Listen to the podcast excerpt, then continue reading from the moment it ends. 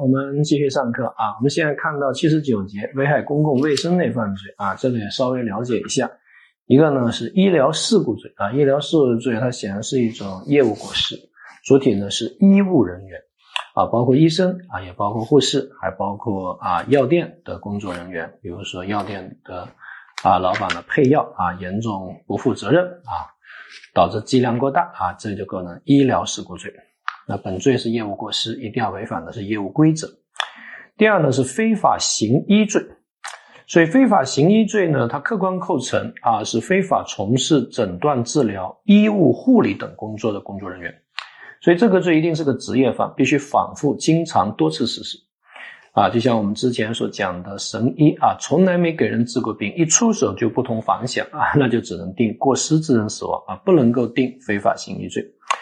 呃，非法行医呢，要情节严重方构成犯罪。那什么叫做情节严重啊？各位自己看一下啊，这些司法解其实都不会考。主体呢是没有取得医生资格的人。那什么叫做没有取得医生资格的人啊？采单证主义、双证主义还是三证主义？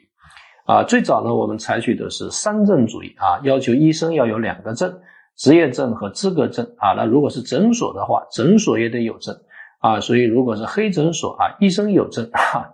诊所没证啊，最早的司法解释呢，认为也是构成的。但后来呢，其实考虑到呢，我们所有的法定犯啊，像非法行医这种法定犯，它其实不是单纯的侵犯医疗管理秩序啊，行政管理秩序，它还是要归结于对人身健康的侵犯。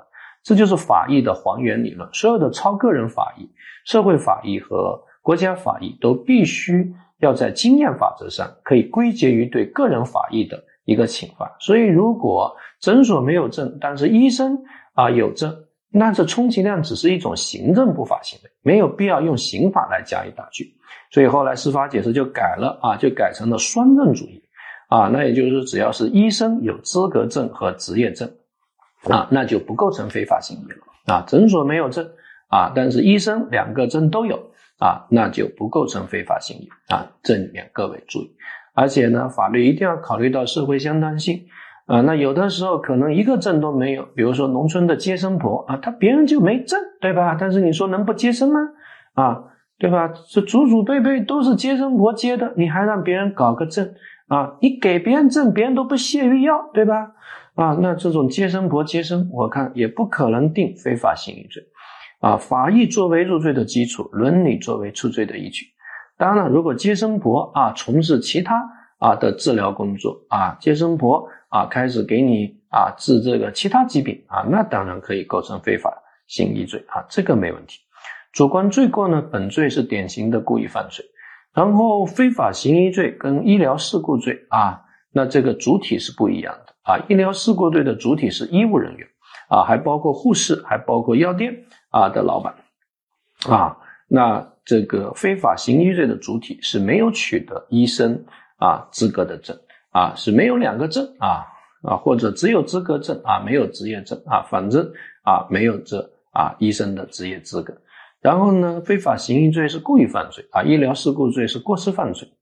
那同时各位可能还要注意非法行医罪跟其他犯罪的一些关系啊，这里面特别注意跟诈骗的关系。非法行医再怎么着得行医。啊，如果根本都没有行医，他在行骗啊！我这个啊，祖传的啊，这个神医啊，平常给人治病都是男女授受不亲啊。如果是十五周岁以上的女性啊，那我通常都得啊悬尸三十米啊。如果是小朋友，悬尸十五米啊，这样男女授受不亲啊。然后开的药啊，那都是啊，这个把刑法书切碎了啊，然后泡水喝。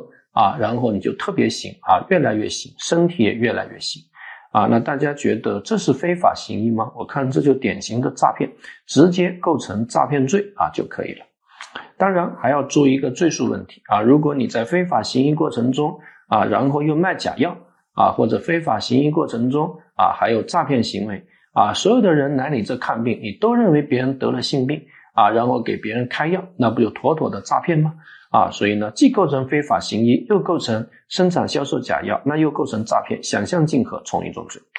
然后还有几个罪名啊：非法采集人体遗传资源罪、走私人类遗传资源罪和非法植入基因编辑克隆胚胎罪。这个一般不会考啊，看一看就可以了。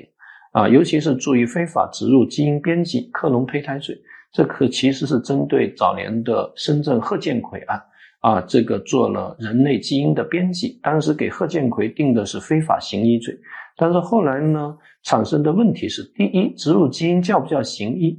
第二，贺建奎呢，他是不是以这个作为职业，反复经常多次实施？所以是存在疑问的。那因此我们就增加了这个新罪，叫非法植入基因编辑克隆胚胎罪。